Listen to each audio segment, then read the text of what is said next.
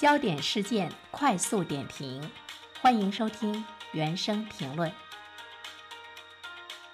克的神经科技公司将在二零二二年首度展开人体试验，以测试该公司研发的人体植入芯片的性能。我们请出评论员袁生。你好，袁生。你好，晨曦。它应该是一场非常大的一个技术革命啊。呃，也让我们会看到呢，技术对人类以前无法克服的一些这个障碍，实现了一个零突破。比如说，像瘫痪患者在大脑中植入了一个芯片之后呢，呃，可以去支配呢他的这个肢体去进行这个行走，啊，等等吧。这些的话呢，我们都会看到，在明年的时候，如果这个人体试验它取得了这个成功之后的话呢，呃，今后人机啊这方面的这个。对口这个结合未来的这个功能，我们可以呢发挥尽情的想象哈。其实呢，就是把一个非常小的电子的设备植入到大脑，带上呢无线的装置，让我们的意念发射出去。它可以呢跟你所要达到的这个目的，比如说想让肢体去行动啊，产生了一定的这个互动的作用。可以说呢，这项技术目前在现实的生活中已经呢在猕猴的身上取得了一定的成果啊。批准之后，就是 FDA 批。准之后的话呢，那么它会更好的用到这个人体的身上，这也是让全世界瞠目结舌的一项这个技术，可以说是一个里程碑的技术的突破啊！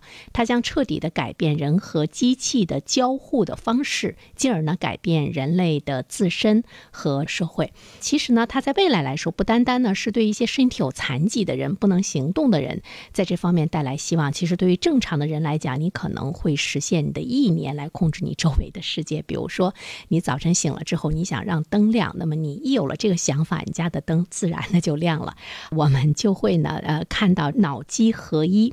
其实呢，马斯克他最早呢创办这家公司的时候呢，是在二零一六年。他当时创办的时候，最终的目标就是将人类的意识与机器智能完美的来进行这个融合。那么他们早期的工作重心呢，就是围绕着人体芯片的医学应用的展开。不过呢，这个公司所进行的动物试验以及计划进行的人体试验，也引发了很多道德伦理层面的争议啊。比如说，你脑袋里想什么，以前只有你自己知道。如果真的有了脑机合一之后呢，你脑袋里想什么，可能别人就知道了。这里面是不是有一个隐私的泄露的问题？